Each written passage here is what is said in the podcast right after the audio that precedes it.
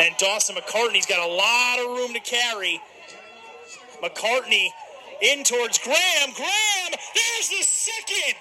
Within a matter of a minute, Dartmouth has found two goals and equalizes this game. All right, everyone. I am here with Stu Flaherty. He is a D1 Dartmouth soccer coach, and he is a sports psychologist, amongst many other things. I'm assuming Many things. many, things. Just throw a little closer here.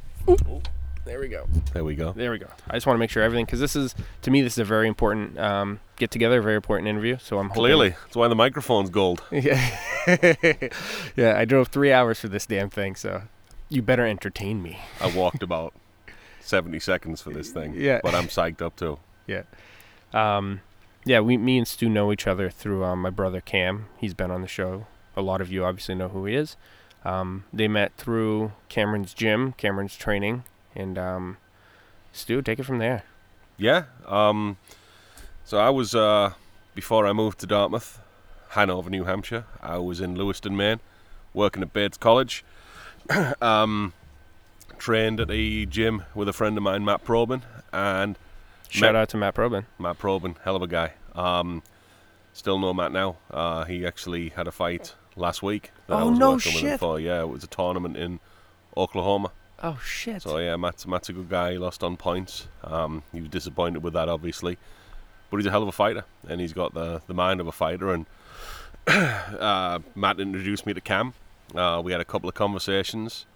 I ended up doing some work with Cam. Cam was and is very successful before and after meeting me, and um, you know was around and working with Cam when he won his first belt, which was eerie. We set uh, we set a goal each, talking to each other that I wanted to coach in D1 college and Cam wanted to win the NEF belt, and they, those two things ended up happening within 36 hours of each other. that is crazy. It's not though. no, it, it is. It, it's it's just funny how you, the worlds of you two came together, and then your two of your current biggest goals had collided at the same time in a good way. Yeah, me and Cam would believe that's not a coincidence for multiple reasons. Yeah, yeah, um, yeah, and he was he was mentioning to me before that you know he was just training at his gym. He knew you for just from crossing paths a little bit, but then you guys got together and talked. Um, you know, while he was just running around, you called him over, and he went from there. You're you you've changed his life ever since that moment. That's a that's a big statement.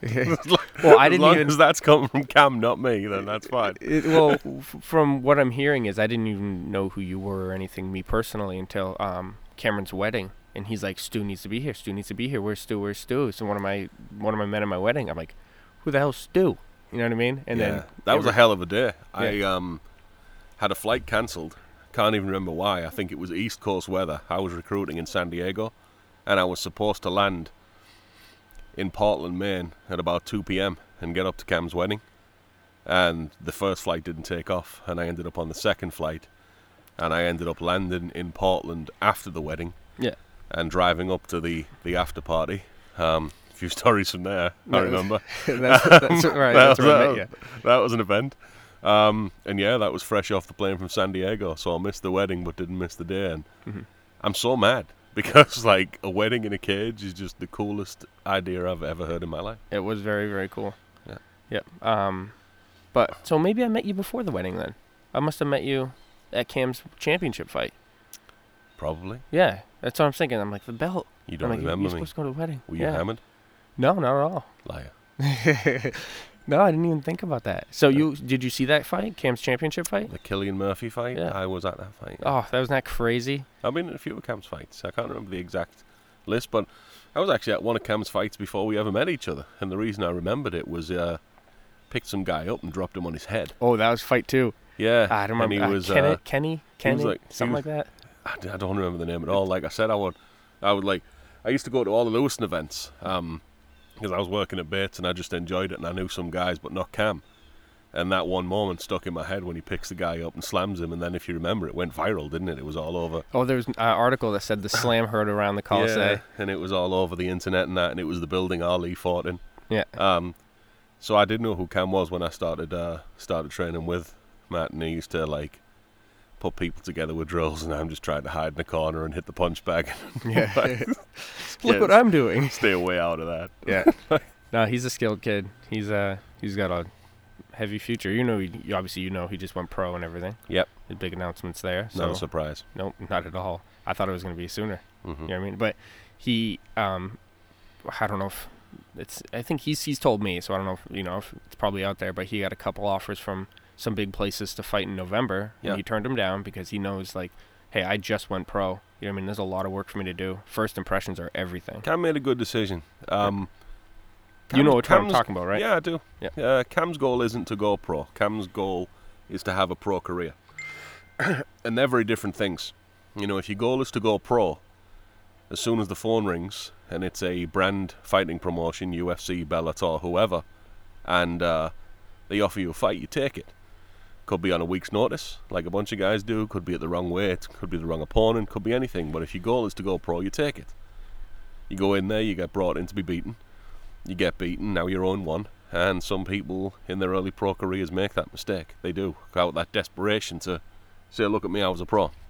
Which they can say, you can't take that away. It's not an unimpressive thing. But when it's you like go me with podcasts. You can't say I had never did it. but um, when your goal is to uh, have a professional career, that's not how it should work. You should have a camp for your fight. You should have a plan for your fight. You should know the weight you want to fight at. You should have some kind of long to mid term plan about the road you're going to take and where you're trying to end up. And the goal isn't just to step in a cage and whatever the result happens to be, the result happens to be. So I believe that Cam and his team have got months and maybe even years planned out, and they should have. Yep, yeah, he's uh he's taking it the right way. It's it's funny how like I've watched him go from my little brother to mature to what he is right now. You know what I mean? Yeah. His mentality from when he was 20 years old until what is he 27 now, I think, give or take, you know. Yeah, He's it's totally different person. yeah. I mean, I'm I'm very proud of his evolution too. You know, I met Cam and he was a short guy, and now he's a short guy. It's just been it's been really beautiful to see. My 8-year-old's almost taller than him. And you know what? Cameron can't back, you know, say anything else cuz he knows it's true.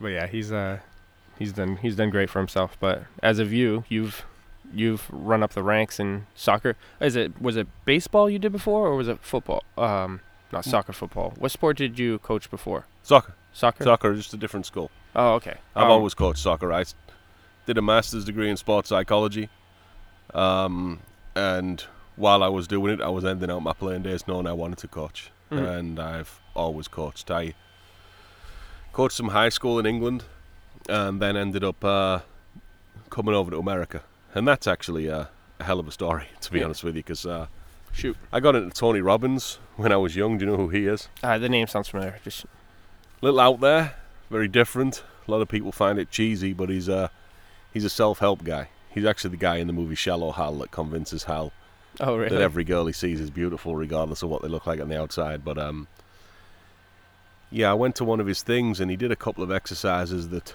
stuck with me, and one was a life audit, and it was about where you are in life and where you wanted to go in life. And one thing he said was, remove yourself from how you're going to do it, because what his belief was was there's a survival instinct in the human brain that always wants comfort and always wants safety and always wants to survive. I, I fully believe that that's true. So when you think of things that you want to do that you haven't done yet, the next thing your mind does is to say, well, how am I going to do that? And then within minutes, you've got six, seven, eight situations that are going to make it really difficult for you to do what you want to do. And they're mm. all real and they're all true. And a lot of people stay in that cycle for years, maybe even forever. Mhm. I've wasted years in that cycle over something sometimes. I was in it when I went there.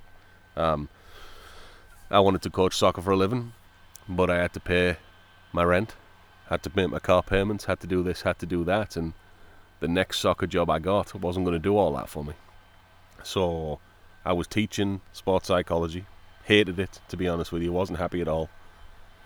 In a relationship that wasn't really going well.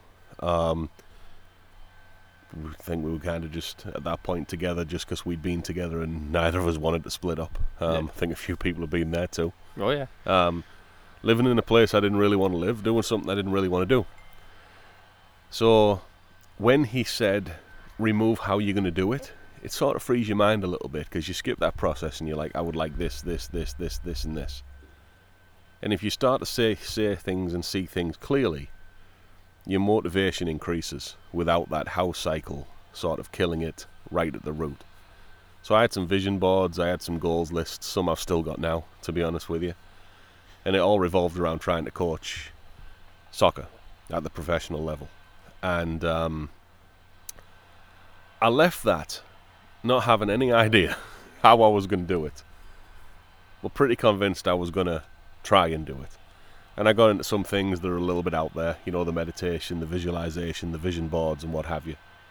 And I got a phone call out of nowhere.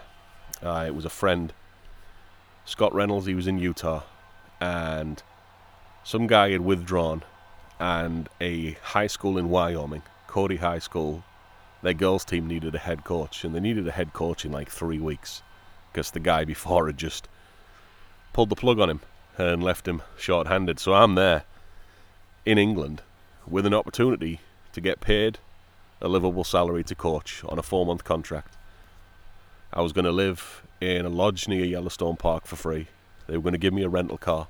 This is over in England, you said? No, this is Wyoming, Okay, USA. yeah. Uh, they were going to give me. A You were re- in Wyoming, uh, England at the time. I was right? living in England. Okay, and that's thi- what this offer came up in Wyoming. They were going to give me a rental car, and I was just going to coach. So instead of having the eight-hour teaching day and all the other stuff, and doing the one or two hours coaching a day, I was going to get to coach full time. And I thought to myself, you know, I could. I'm doing it pretty well now.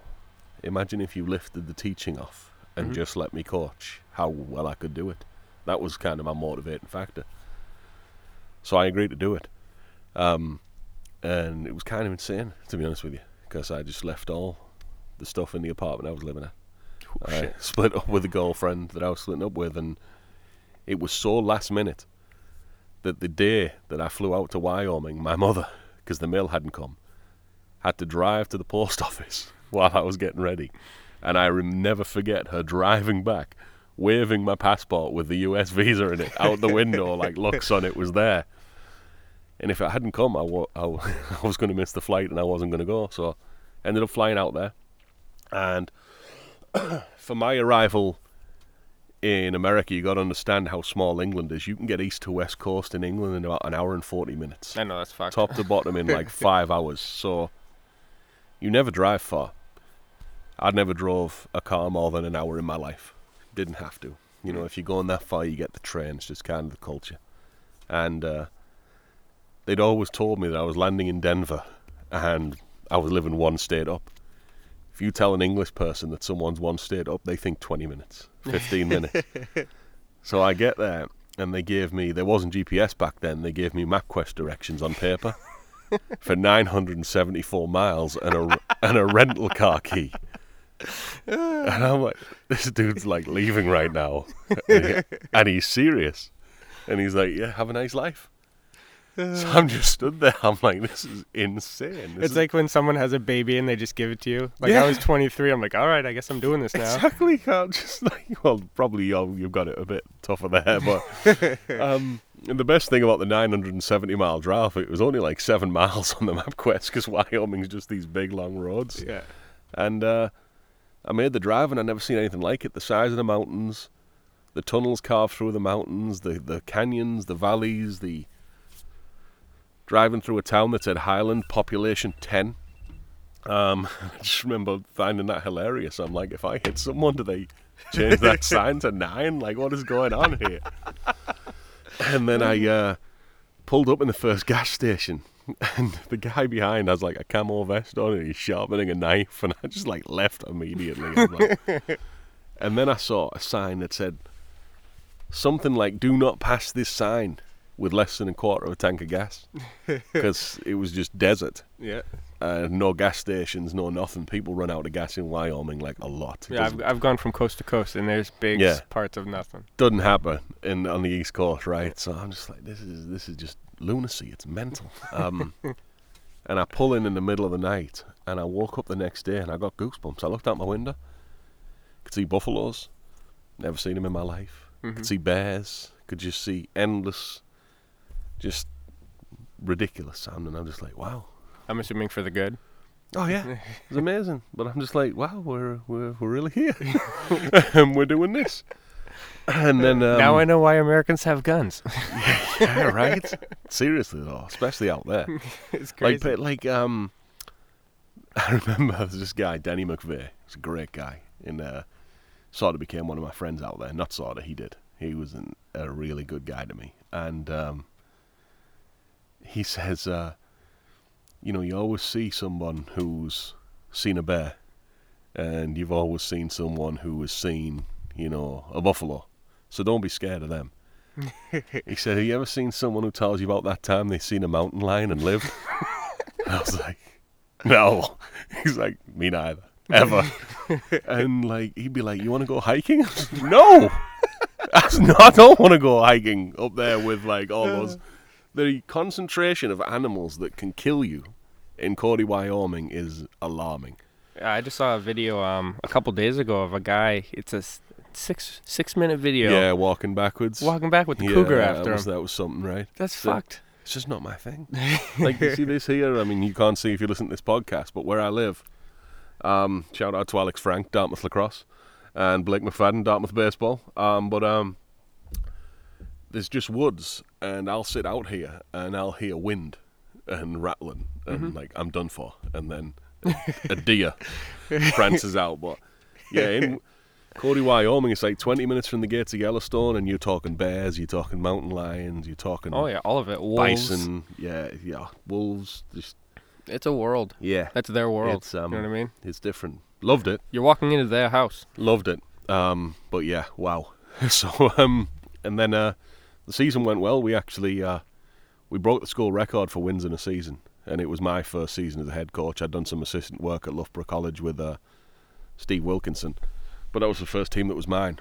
And you feel a lot of pressure when the team is yours, Oh, and um, to uh, school have been playing since the seventies, and to win more games than they'd ever won before was a good thing. And um, ended up getting a job in Utah with the Youth Academy of Real Salt Lake, the MLS franchise there. And again, Utah is very different. very just very different. My mind is being open to how the world is, and you know we all fall guilty to common beliefs and common theories and common ways to live. Uh, where we are are the norm, and they're really not. You know, people ask me what America's like, and I don't have an answer for them because I can't give them the same answer for New Hampshire as I give for Wyoming. Oh, and America's so large. It's Yeah. not small sections. It's, it's Yeah. it, the whole. You go. You can go 500 miles south. It's a different country. Yeah, and it's almost different times. Yeah. Just the beliefs and there's there's good and bad to all of it. But um, yeah, I guess you never realise that until you get out of where you grew up yourself and see people who've lived their entire life thinking very differently to how you think. I mean, I've done a couple of trips to Dubai since I came to Dartmouth, and again, you just Oh, that must talk. have Yeah, you talk to people from there, Yeah. and they just grew up an entire different belief system and thought system and accepted reality to what we did, and it's that sort of that that kind of thing's all very interesting to me. So then I ended up moving east, um, working with the Cape Cod Crusaders with Paul Baber, who was a massive figure in helping me in soccer. Um, they play in USL League Two. It was called the PDL, and it's kind of the equivalent of AAA minor league baseball. And Paul just let me shadow him, pick his corns up, listen to him, and uh, learn more in three months than I'd probably learned in years beforehand. Then I ended up moving to New Jersey, working in college, moving up to Maine, um, and and in Maine, Paul's League Two franchise moved from Cape Cod to Portland, so that was just call it manifestation, call it blind luck, whatever it was. But I ended up with a job back there in the summer. Spent ten summers with them. We won six division titles. We had more than fifty players go turn pro, and I was also volunteer assistant with Bates College. And two years later, that was head coach of Bates College, and I would spend ten months a year, you know, full time Bates, and then in the summers I would split Bates and the USL League Two team, and then from that, ended up coming to Hanover, New Hampshire. So a winding road. This sounds like it. That's insane. Um, what's your next step? You you you your assistant coach or head coach here? I'm not a I'm an assistant coach here, and I'm not avoiding that question. But um, I say a coach is a coach. I am a No, not the assistant head question. yeah, no. Um, what I'm not avoiding is the next goal because I spent a good part of my life wanting the next job. You know, I got to Cody and I wanted to go to Salt Lake. I got to Salt Lake and I wanted to go to Cape Cod. I got to Cape Cod. I wanted to get into college. I ended up moving to Maine and I got to D3 and I think for the first time in my life, and honestly, it's because I was married at the time, divorced now. But I kind of stopped doing a job thinking of the next job. You know, I stopped half doing this job and half thinking about what job I wanted next. And I don't think I've ever done a better job than all the work I did in Maine. And I think if I could go back and do all the jobs before again, I would do them better. And I think most people you come across, coaching's bad for it, to be honest with you, where 10 minutes of knowing them and they're talking about where they want to go. And Mm. it's not where they are now. And it's not healthy. Mhm. Because if you're a coach, you're kind of responsible for the playing careers and the mental development of the players you're coaching. And if you're doing that just to get somewhere else, I believe people realize that. You know, whatever level it's on, I think people know when you're doing something for yourself. And then when I got to Maine, then I started realizing I don't know if I'll have another job. I don't know if this will be the best job I ever have. I don't know if I'll leave Maine or whatever, because you think differently when you're married, right? I was like, all I know is this is going to be the best Bates College soccer team that's ever existed. You know, that's how this is going to be. And every player to come in here, whatever his ceiling is, we're reaching it. You know, whatever the talent level of the team is, we start the fall at a 6 out of 10, it ends at an 8. And I think that level of focus never left me. So, in an ideal world, one day I'll coach a pro soccer team. But I'm not going to waste the weeks and months at Dartmouth or years wanting to be somewhere else. Mhm. Because if I do, I won't do a good job here. And frankly, I shouldn't even be here. You know, I should go away and let someone else come in and do it. So I think the goals right now want to win the Ivy League year in, year out. I want to see Dartmouth players drafted into Major League Soccer, which Mm. has happened before us and will happen after us, and it should happen now. And Dartmouth's interesting, man. It's the Ivy League. We got kids here that might be brain surgeons, will be brain surgeons. We got kids here that might want to be president of America one day. We got kids here that might want to go be multi multi millionaires. And if we can teach them something, you know, one or two things along the way of their curve, I think that is a very worthwhile way to spend your life. So that's what we're trying to do at Dartmouth, and we are trying to win every soccer game we play along the way. How's the team been? Well, what, you All right. started. You started three years ago, right? It's my gonna. This would have been my third year. Okay. Yeah. We're undefeated this year. Oh, sweet. We're we're 0 0. I didn't. I didn't. I didn't know when it started. and we will remain 0 0 for a long, long time because of COVID. We're, uh, we don't have a season right now. Oh shit. We may, the Ivy League has said we might have a season in the spring. Uh, we're waiting to see what happens. Yeah, I didn't even know that. Yeah, this is truly a unique time in college soccer. I think one D one conference is playing. Yeah, I don't. I don't know for sure. Like, obviously, I'm not it. a coach, but I work at an ice rink, and the high school hockey probably isn't happening, Probably not. which sucks because there's a lot of seniors that were looking forward to their last year. You're talking about the Dartmouth seniors right now. That's what I mean. Yeah, right now. just. So I are- get the little version. We are doing some work. You know, we do uh, small-sided, non-contact technical practices, which is important. Um, we're doing weight room sessions, and I think there's some benefit to the freshmen because they get the year back eligibility-wise, and a lot of freshmen waste their fall because it comes too quick. You know, they get here, season's going on, they're not really settled in, they're not really physically up to speed, they're not really used to playing against 21, 22-year-olds. So they kind of have an adjustment curve here that they've never had before, and frankly, I hope hope they never have it again. Now, will they start as sophomores or will they start as freshmen? They'll start as sophomores, but they will have a fifth year of eligibility if they want it um, from the NCAA. But yeah, last season didn't go as well as we hoped. Um, we went into the last couple of games against teams we should have beat, that we were above in the league, and we were two points off the top, three points for a win to win the league, and we didn't get it done twice. Just went into these situations, these windows in times that sport gives you, and we didn't get it done. And we're really disappointed with that. You know, if we could rewind time and win those two games, maybe we're sat here defending Ivy League champions, but we didn't, and we're not, and you deal with it. Um, but there were some good moments in the season. You know, when we played Princeton, they were defending league champions. We beat them 1 0. We played Michigan State, who were coming off the Final Four in the country. And you know, Michigan State athletically, it's where like Magic Johnson played basketball, Oh, yeah. where Le'Veon Bell played football. And uh, It's not a joke. probably disrespecting a bunch of athletes by only picking those team names out, but two names out, but whatever. And uh, we beat them two one. And I think when they come to New Hampshire to play Dartmouth, they don't expect to go home beaten, but they were. And we played UConn and drew two two, which was primarily a good result because we found ourselves two 0 down with only about thirty two minutes to play, which in soccer is a lot. You know, basketball two points down, whatever, right? But um, yeah, soccer two goals down, half hour left. That's some pressure and we scored twice in like 37 seconds to So- tie the game up. For guys like me and others, how long is a soccer game? 90 minutes. 90 Oh, Jesus Christ. Yeah. Yeah, you guys are you guys are running. Yeah.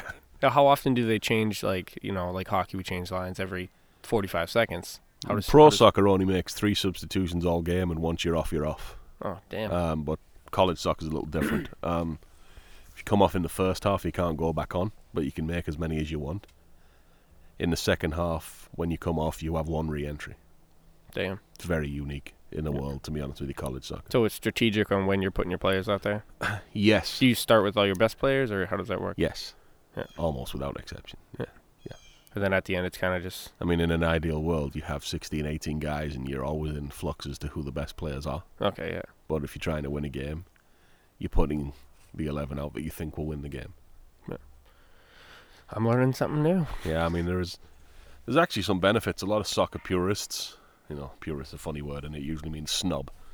they um they won't buy the college soccer subbing rules. Like, oh, there's three in the pros, three in the pros, and I don't like it. But there is uh, there's a lot of disconnected players in the pros that you never see. You know, the guys who go seven, eight months without seeing a field, Mhm. or the guys that play three games in a year.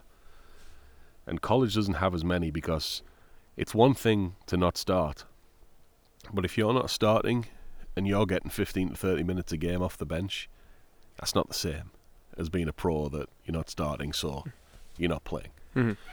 If you're a player that you know you're you're not getting the playing time you want, but then you look back two months later and you've played in eight, nine, ten games, that helps to emotionally manage that player. But it also helps that player because if it's pro rules and you've got a freshman centre mid who maybe is not ready for a full game, you'll never start him. And you'd be slow to put him in because once you put him in, your starter's out for the rest of the game. But with college being like it is, you can sort of give that guy 15 minutes, 20 minutes here and there and put him on, and if it doesn't go well, you can bring him off again. But you've sort of exposed him to the environment and the pace of the game and the physical intensity of the game. And it's much better to be able to do that five, six, seven times or more. And then when he gets his first start, kid might have 80 to 150 minutes in the bank of playing, as opposed to right, you're ready now. Mhm. He's your first start. You've never played in a game, so it's much better for a development curve for a youth player. Now, do they have a uh when you're going pro pro? Do they have a minors you can you know call up, go down, type situation, or what Yeah. you have on your team is what you have? No, like again, different by country. In in England, like a Man United, we'll have a U18 team, a U23 team, a first team, and you can just move up and down day by day. In America, an MLS team, the New York Red Bulls, will have the New York Red Bulls too. They will loan players down to play on the Red Bulls too in a separate pro league. Uh, but usually, you wouldn't sort of be on the Red Bulls one day, be on Red Bulls two the next, and be on the Red Bulls a week later. Mhm. You know, you'd be a Red Bulls player, and you'd be told when you were getting loaned out and when you were coming back. And that Red Bulls two team will play pro games against other MLS teams, second teams like Philadelphia Union too, but also play against teams like Hartford Athletic, who are flat out professional organisations, just not in the top league. That's that's one way to do it, I guess. Yeah, and it's you end up seeing a Hartford Athletic who no one's ever heard of playing New York Red Bulls too hmm and beating them pretty frequently, even though you recognise that Red Bulls logo and Red Bulls name. hmm There's a lot older, more experienced pros on the Hartford team than who aren't necessarily going to be beat by an 18, 19, 20 year old kid just because that kid happens to be on an MLS franchise, if you know what I mean. Yeah. Um, all right. To still in sports, um, you do. You said you taught sports psychology. You I still did. doing anything in that at all? I am. I am. Uh, I run SF Eramus Sports Psychology. Um, it's uh, something I've done for more than 10 years now. Um, Dartmouth's my full time job, but I do take on clients around my schedule here, and it's usually Zoom work, call work, consultancy work. Obviously, when they compete, I don't always have to be there, so it's manageable. Um, Zoom's an amazing thing these days. yeah, probably five five fighters. Uh, I won't name them all on here because I haven't ran it by them whether or not I can use their names. of course. Uh, but Kam's your brother, so Mhm. Kam's one of them. oh, really? And uh, yeah, got a, a college basketball player. Um, got a couple of pro soccer players right now, and just started off a Facebook group uh, called Sferimus, which is S F E R I M U S, Sports Psychology.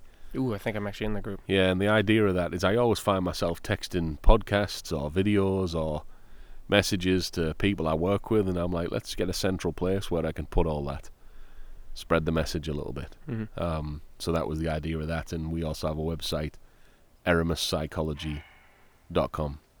And the main work is obviously 1v1 consultancy, some work with teams on usually subjects at the coach's request, and a couple of courses coming up on that will fit in both an athletic environment and a working environment about just maximizing the environment around you to get what you want but to help other people get what they want. Because I think we're guilty as humans of always coming from the angle of what we want, and very rarely coming from the angle of what we want to give back.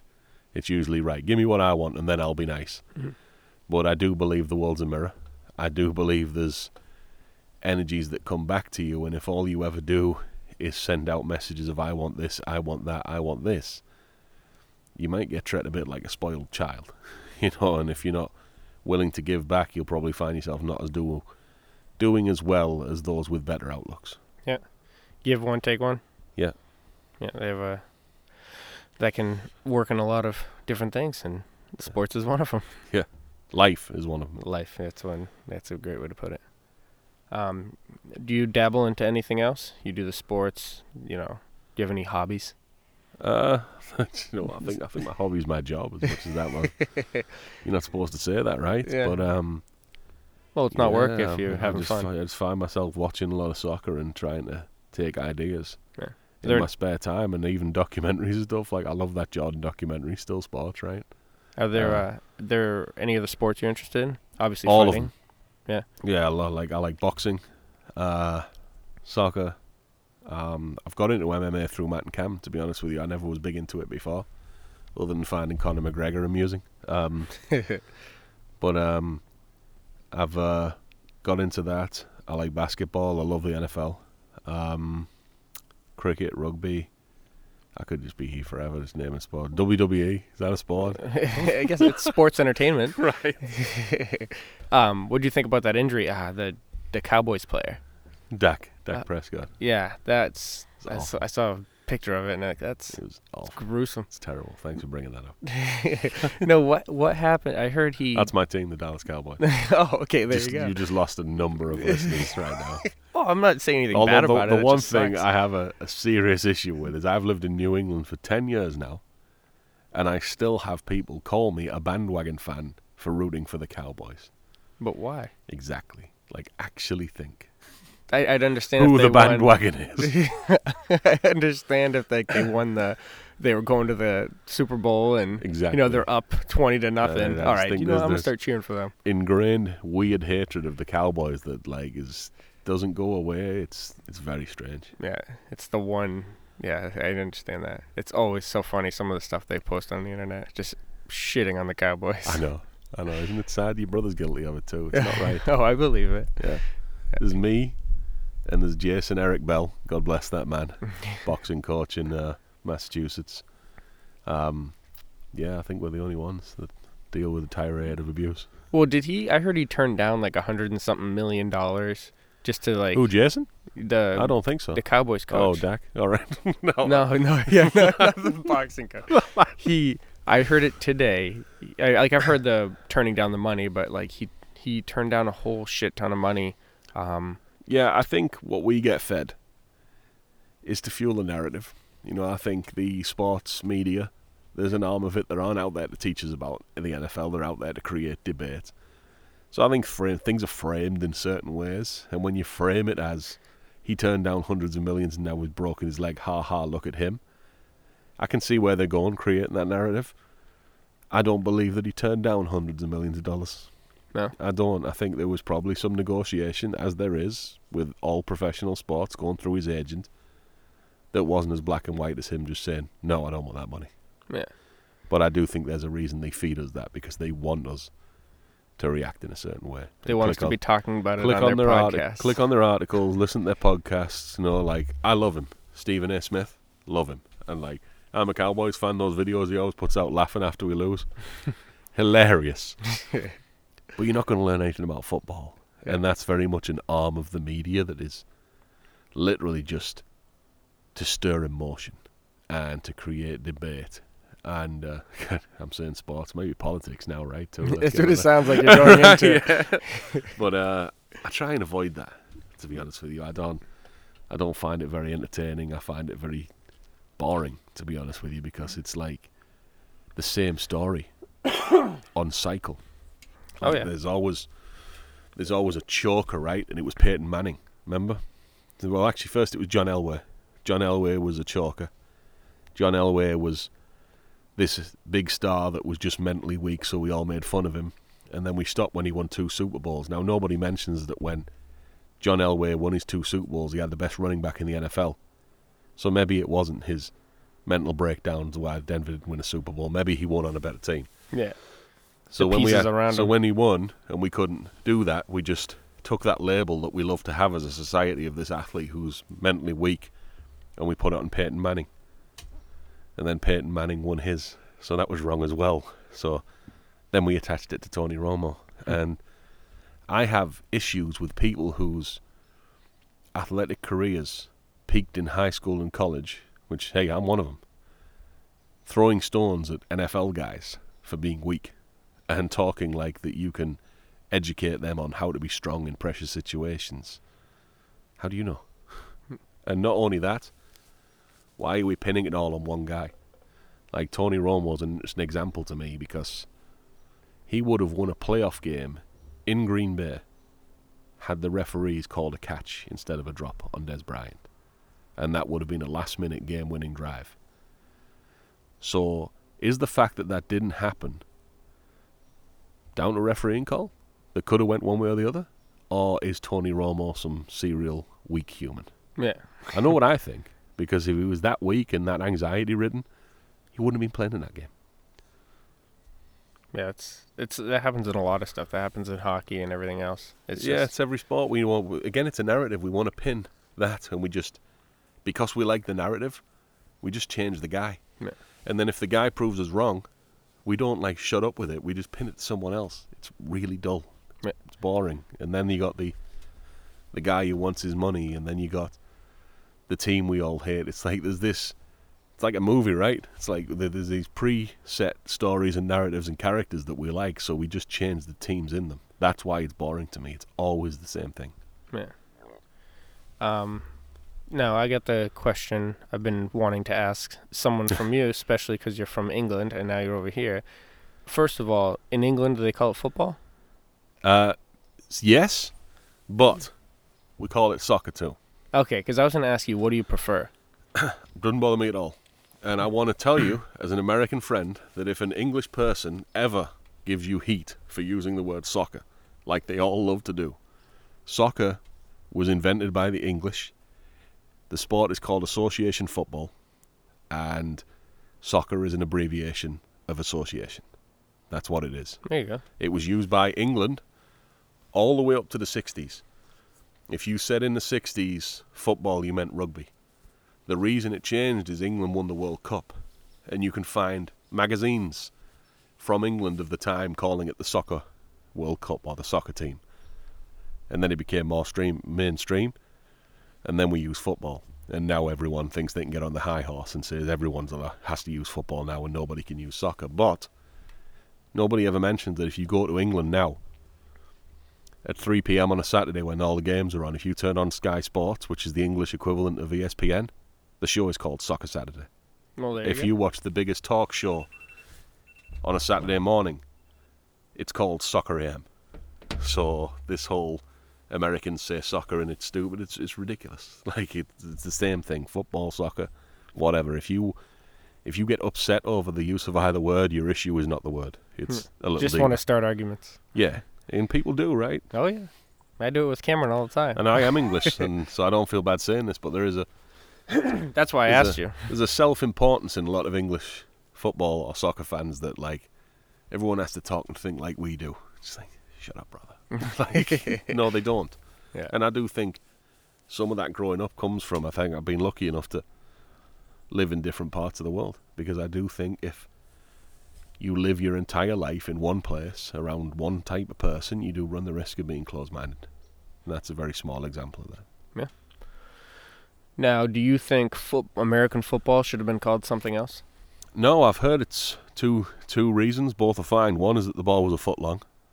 So Oh, I never even thought about that. football. That's cool. And the other one is that back in the day there was two sports, and one was played on horses, and one was played on foot. So it's called football. So I, I was fine. Oh, that makes actually a lot of sense. Yeah. Because I used to think it was just because they they punted or you know field goal a couple times a Yeah, game. no, I don't think it's that. No. yeah. I didn't even know it was a foot long. I'm gonna be testing that. Yeah, Well, it's not now. It's Oh, no? changed now, but it's just Google why is it called football, and those are the two uh, narratives that come up. Oh, I see. I never even thought about that. There you go. Educating you on your own sports You're- now. exactly. I'm I'm I'm hockey. That's my main. You know, I'll wa- I'll watch football if it's on at someone's house. But You would love Dartmouth hockey. yeah, Yeah, the crowds they get in there. The rink is like an NHL rink. Like it is, it is big time. does it hold like what a few thousand? Um, I don't know what it holds, but they fill it, and it's Yeah. noisy. Yeah. Um, I guess it really doesn't matter how and many. all around, all around the rink is like banners hanging of Dartmouth alumni in the NHL and the Olympics and this. And it's, it's sad. It's lost on me, right? Because I'm Mm. not really a hockey guy, but it's Mhm. a, it's a real cool arena. Yeah, yeah, rinks are. It's is how is that going? Is there the hockey team gonna be playing, or is Dartmouth shut completely for all we're their in limbo. We're not shut, but we're in limbo. Everyone is doing what we're allowed to do and waiting for decisions from the Ivy League. But I think this helps, right? Because what we teach our kids all the time is don't just wait for the next game. If it's Tuesday practice, focus on Tuesday practice. If we're early in the season, don't just wait for the Ivy League games. You know, if you're on the bench, don't just wait to begin the game.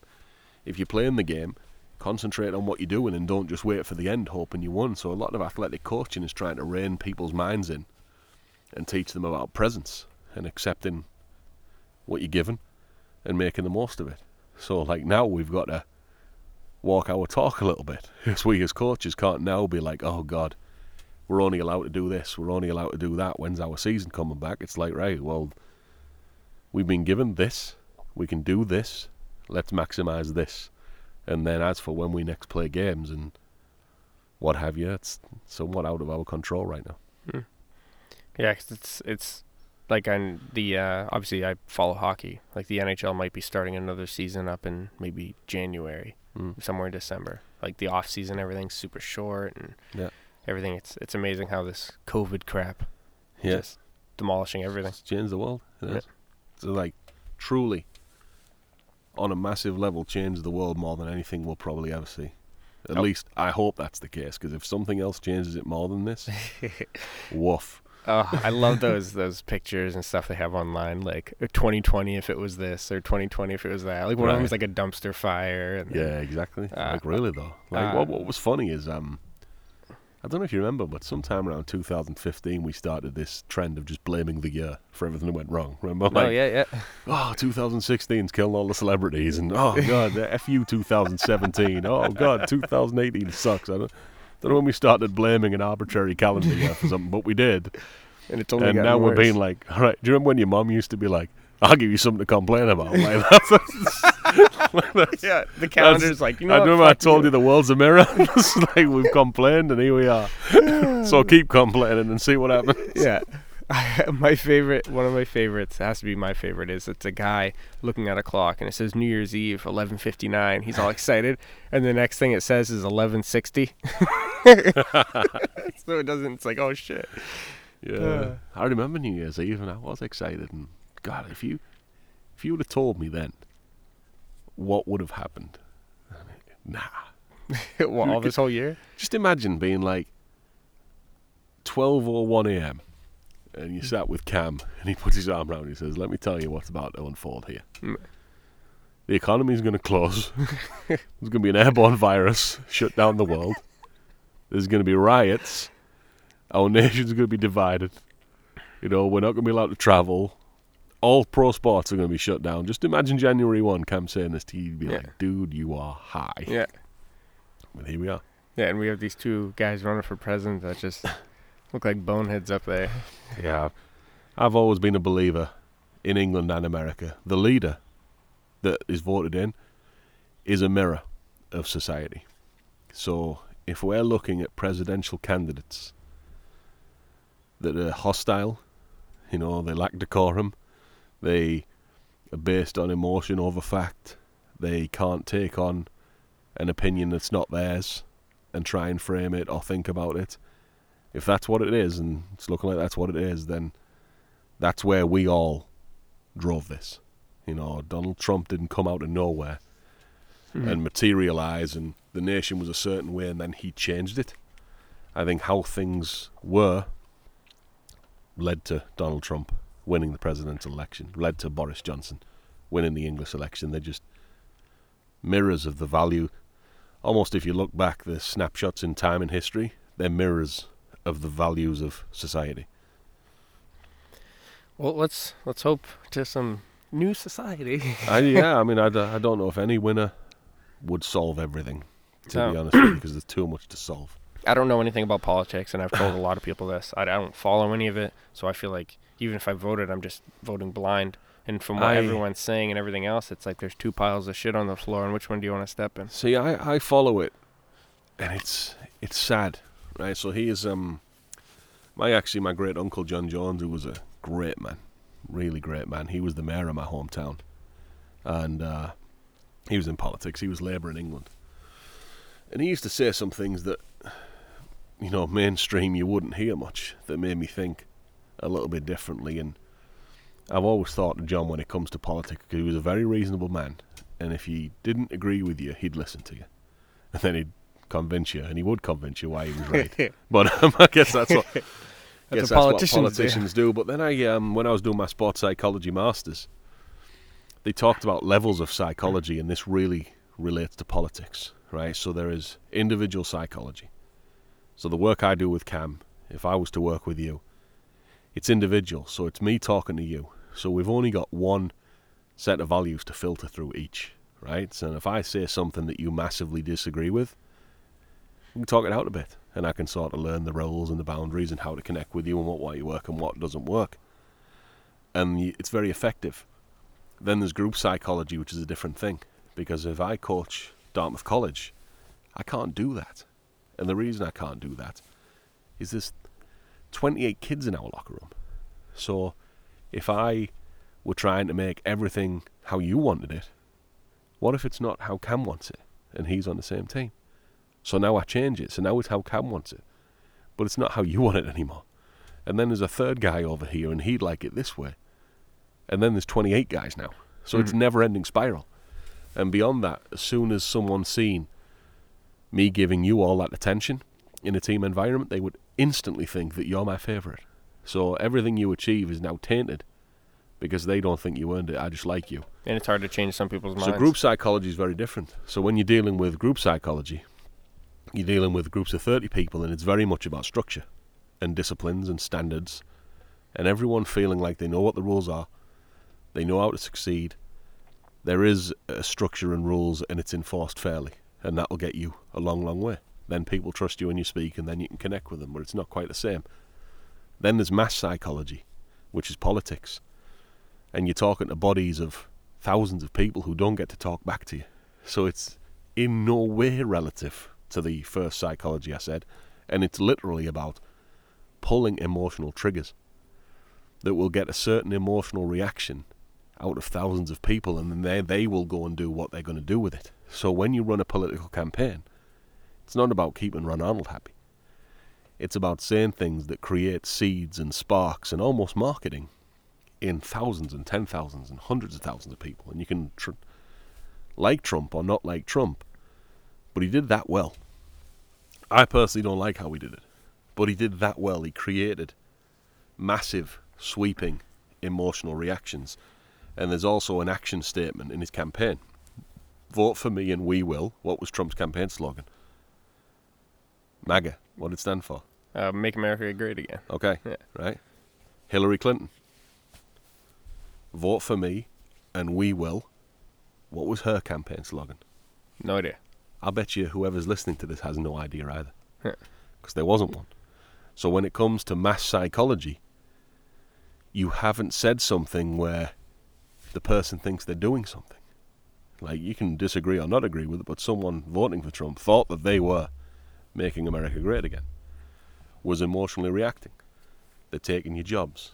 All these figure based statements that people believed. People are riled up now. People are going to go vote. And now, there's no argument that Hillary Clinton was, in the career of politics, more qualified than Trump. But it didn't matter. Because the mass psychology part of it, the emotional reaction part, the inciting reactions in mass bodies of people part, they make people think that they were part of a greater cause part. It probably wasn't even him. His campaign team did that a lot better, and he won the election. And now, it's almost it doesn't matter if he's doing a good or bad job. You know, Right. you, it's you running an election is almost completely separate to being the president of the United States of America. It's a totally separate thing. And if Biden can't do that better than Trump, you're gonna, gonna see Trump in charge again. Mhm. You are. Yeah, I don't know. I was joking around saying I'm going to vote for my grandfather just so he can say he had a vote for presidency. Uh, I, I, I was I'm still contemplating it. Yeah. His, I call him obviously it's my grandfather. I say Bumpa, and like, he just told me yesterday, just make sure you don't put down Bumpa. You have to Yeah. put Angelo. I think I'm not. I can't, I can't vote yet. Um, in America, it'll be two years till I can vote. But because you can't fix everything, if I was going to vote, I would vote for the thing that I felt most passionate about and vote based on that. Hmm. Because you can put a case together for either candidate. Yeah, it's that's true exactly. I just I haven't done my research enough. I still have time. I, I, I haven't researched it. Um, I'm not even going to say. it. I, I don't want the backlash of say, even saying who I'd vote for. yeah, But- yeah. I, I'm not Yeah. expecting you to. Yeah. Yeah, I don't even know how we got on the subject. Yeah, I don't uh, even remember. Yeah, I, w- I will say that the um, you know the the current situation when it comes to Black Lives Matter. My head coach here at Dartmouth is black. A lot of our players are black, and I do believe that there is disadvantages of the world that they experience day to day as compared to mine, which I found find astounding because I'm not even American. but I do believe that white people and black people aren't treated equally. And I watched a Netflix documentary called uh, "I Am Not Your Negro," and it's worth watching. You know, I don't even think I'm an authority to start speaking on what I think about it and what other people should think, but I will say it's worth watching because we're we're not always as educated as we think. And if you're not as educated as you think you are, and you adopt a stance and you just spend all your time defending that stance, I just don't think that's any way to live. You know, whether you agree with something or not, you should open your mind and listen to the other side and then go from there. But let's be honest, most people don't get as far as opening their mind and listening to the other side. Yeah. Well, is there any um final thoughts from the Stewart Flaherty? From what I'm hearing from Cameron and everything else, and obviously from you today, it's you're a man with a big mind, and you need to. I Uh, don't know. I don't know that I have a big mind. well, you, you're a man of many words, and it's all positive. You know what I mean? Yeah, You don't. no, I've, I've um, never heard a negative anything. I have. Uh, I've enjoyed working with Kam, and I enjoy, you know, frankly, working with people. I, I usually work with athletes, and I think there's something very pure about athletics because, um, you know, uh, I work in the Ivy League, and you do see in youth sports sometimes people given advantages because of resources and because of parents' money. And then I think if you go outside of sports to education and things like that, you see even bigger discrepancies on if you're from certain families or you have certain background or you have certain resources. The the world is easy for you. But I do think sports is a massive leveler. I do because if you're not good enough and you can't compete against someone and you can't beat them, it almost doesn't matter where you're from. And I think on some level that's how kind of how we all want the world to be, right? We want your success and failures to be based on your own behaviors and your own actions. And I do think if we're honest that's not always the case. But I do think it is more the case in sports than many, many areas of life. So I do I think that's why I enjoy the sports psychology so much. That's great. Um, do you have any crazy stories from About- something funky in England or something through soccer here or your travel, something crazy? Crazy stories. You put me in the spot there. I've probably, I've probably given it to be honest with you. My, If you the did, you time did. I, the time I moved to Wyoming. yeah, that was good. That was good. That was great. And uh, I'll tell you now, the first sentence a local spoke to me in Wyoming was, "You ain't from round here, boy." like, well, thanks for the reminder, champ. Because no, I'm not. Yeah. And you just somehow made me feel like I'm from even further away. Now, are you getting more like adapt to the uh, American culture? Again, what is the American culture? I don't know. Because you, uh, you said when you flew I'm in, not it was having totally that different. New Hampshire and Wyoming is even the same country, the same decade, the same anything. Yeah, so yeah. like, I think the northeast of America is the closest to the English culture of any country outside of England I've ever experienced. I can probably believe that 'cause it's where we hit hard anyway. When English uh, was England or Well, it's called New England, Yeah, right? So, exactly. but uh, yeah, shows you how much I know. I've been here my whole life. I think we used to own this place, didn't we? Something about Something some, like something that. about some teacups. Yeah, But uh, that's um, true. And then I think you uh, wasn't the British Empire kicked out because of like you didn't want to pay high taxes anymore to the government because that's going well. Um, Yeah, but uh, no, it, it's it's it's very uh, it's very similar. It really is, and I think nowadays it's even more similar. I think when I lived in England, I used to visit America. There was different TV shows, there was different movies, different sports. It was very like novel. But when I go home now, it's the, maybe it's a Netflix thing, but it's the same TV shows and it's the same movies and it's the same music. And there is American kids in Man United jerseys and there's English kids in Dallas Cowboy jerseys and there's definitely been a morphing, to be honest with you, the, the two cultures together where it is really, really similar. no. How the world is. It's crazy how you know if you go from where you are, just probably to the east a little more, things are totally different. yeah, I mean, if you say that, you say that, and then uh, I went to Dubai, and that's a fascinating place, right? Because like, there's parts of Dubai you might as well be in New York City. oh, really? Yeah, like even half the people are American. There's NBA jerseys all over. Like every store is like Nike and Adidas.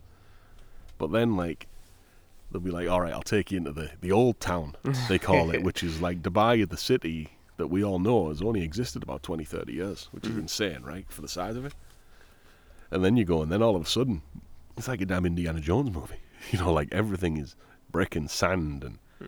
everything is like cash and no cards, and just like, wow, like this is the same place, and this is two Yeah, someone pulled the curtain away. and- different cultures, and honestly, times it's a little unnerving.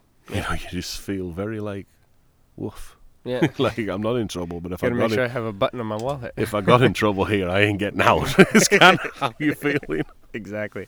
I have a buddy I want to come on. He uh, he builds ice rinks and fixes ice rinks and all that stuff. And he went over, I guess, and uh, built a rink, not a hockey rink, but I don't think it was a hockey rink. It was just a regular ice rink for a Saudi Arabian prince. And he went Really? over and did that, and he has some crazy stories with all that. I will say, like people say, like the Ivy League has a lot of money, and it does. But I don't know if I've seen anything like some of these people in Dubai. Oh yeah, it's the the Arabian princes and all that stuff. Right, they yeah. are just Like I went out to where there to work with Dubai City, which is a youth club, Uh, Terry Kidd is a great guy. He runs that club, and they have like some Sheik as their owner, and like funder and Yeah. like wow. Yeah. Like, I've uh, I've heard stories of you know how they have like streaming video games and all that stuff, and then there's Yeah. people that do it that make a lot of money, and all they do. where was that when I was a kid? I know, right? Where is it now? right? I'm like, how do I get a hold of that? Jesus Christ! You know what happens is I suck at video games, so that's no, my problem. I probably suck now, but FIFA and Madden back when my college days. It's Yeah. I didn't go out much in college, um, so I was always playing. But that's I did love that. Oh yeah, you you were the sports video games guy. been- yeah, would have been nice to monetize that. Yeah, they but the um the guys that got paid, he my buddy Ricky was telling me you'll have these guys that make so much money because they'll have Saudi princes and stuff that are loaded. Will just be going, they'll they'll be watching, watching. Like, hey, here's fifty thousand dollars, and he said he saw it as like they just donate while you're playing games. And I don't know how much a lot of people need uh, make, but he said he's heard some Saudi Arabian prince threw it like fifty thousand dollars, or something something stupid like that. That made me think like Yeah, Saudi is- princes, Jesus Christ. Probably nothing to that guy, right? Oh yeah, exactly. Yeah. He took a little bit of gold off his When we start a pod, let's start a podcast Madden tournament. Madden tournament. Yeah, I'll throw the challenge down now. I'll murder you and Kam. Oh, pff. first of all, I don't even play Madden, and I know I'd whoop you. I just go for the haymaker every This is, time. this is smoke you do not want. We'll have to do it. We'll have I'm, to I'm, do it. I'm in. I'd do it totally. Stream it live. Yeah. I'll figure out a way to do it. Anyone that. want to come and drop 50 grand on, on, on, on the stream? I'll send you my PayPal. See, I don't know. I don't know how they do that, man. I like they have it all over Isn't, Facebook isn't now. um, Twitch is the thing, right? there's Twitch, but Facebook has been doing it. So, because obviously, I, you know how phones these days, you say the word Twitch, and now I'll have 16 ad, uh, ads on my phone for it. Isn't that amazing? It's Like, so nuts. Yeah. Some of the, I've been, I've, I have a sports app, right? I think Tasha and my wife and her sister were talking about a certain type of boots they bought. I'm on the sports app. The boots. Right, It's the same on, fucking hang on, boots. Right. I swear, I was talking to somebody before Christmas, right? And she said in a phone conversation that the phrase hunter boots. Never heard of them. Didn't know what they were. But she said that. The next day there was a Facebook ad.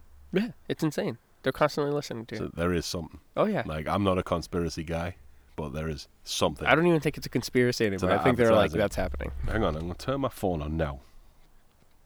Hunter boots. Check in tomorrow. Yeah. we'll see what goes on. yeah. Here we go. I got one. But yeah, and, Big and black dildos. Stu's like they were already on my phone. I'm worried about people listening to me who work in the Ivy League right now. Is what I'm uh, worried about. It's me. Don't worry, boys. it wasn't Stu. That's why editing's allowed, right? Right? Yeah. There'll, there'll be a section for just my friends, and there'll be a section for the Ivy League. Ivy League edit. yeah.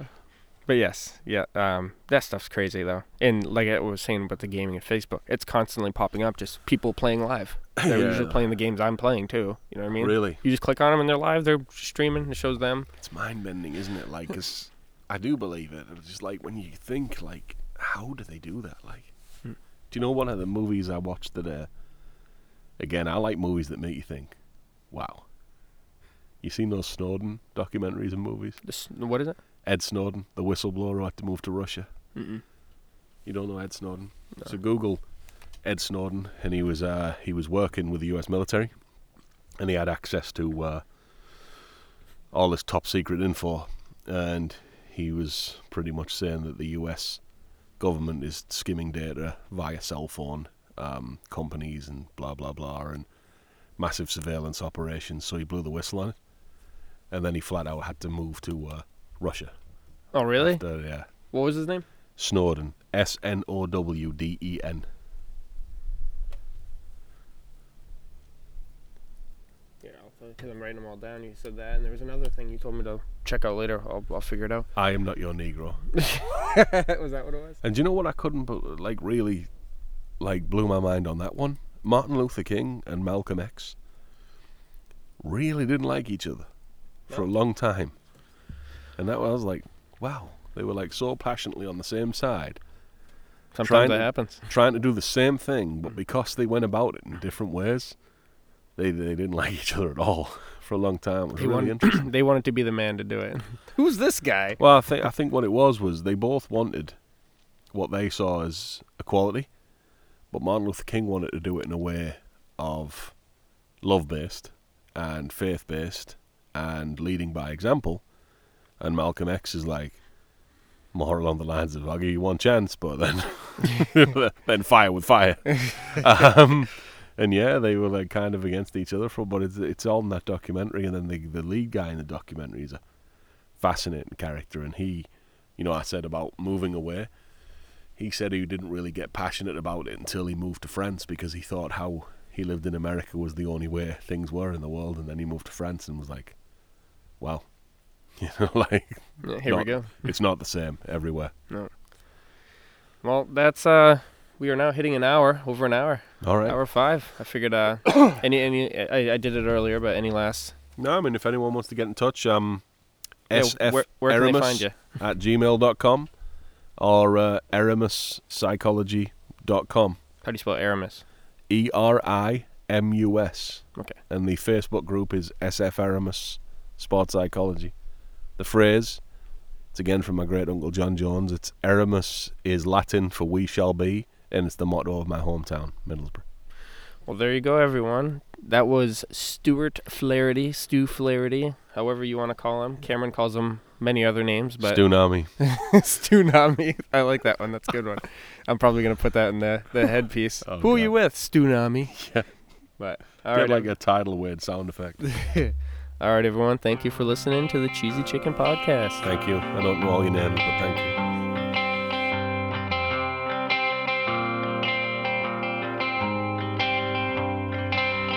As the day breaks and the shadows flee, I'm united with the dream I see.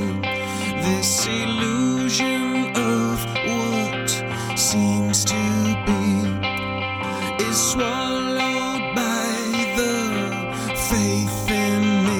It's time to take it back.